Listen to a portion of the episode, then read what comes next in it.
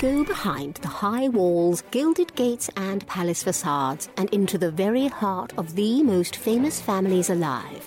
Here's your daily consort from the Royal Observer.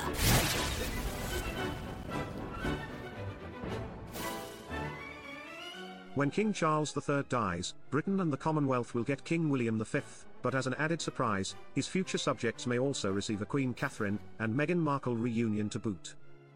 Speaking exclusively with the Royal Observer, royal and cultural commentator Mark Boardman shares how this unlikely bond could be rekindled. Should Prince William ascend to the throne, it's fair to say that he would seek to mend any rifts with his younger brother Harry, Boardman states. However, this would likely necessitate Meghan and Kate developing a close friendship as well, but it would be a necessity considering the public interest. William and Harry are currently mired down in a bitter feud, which some analysts have gone so far as to say that it may never end.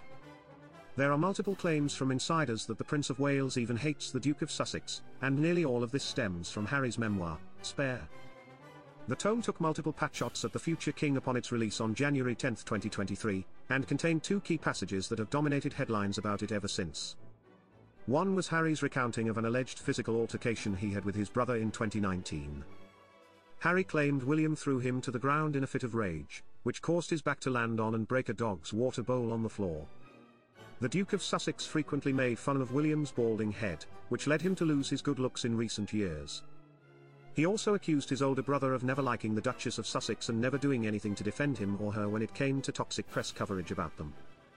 The book also laid bare the animosity between the Princess of Wales and Duchess of Sussex, however, recent reports suggest that Boardman's observation about the two royal ladies could become true as time goes by.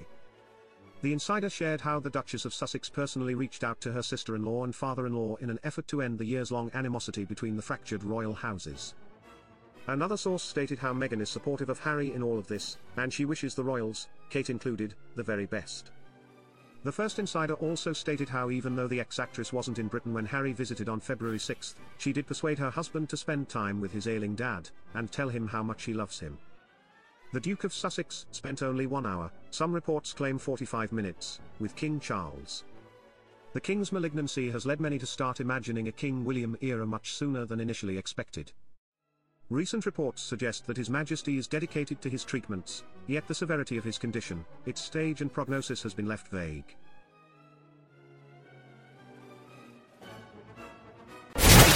For more of your daily consort, be sure to visit theroyalobserver.com. Subscribe and like this podcast. Oh, and keep calm and carry on.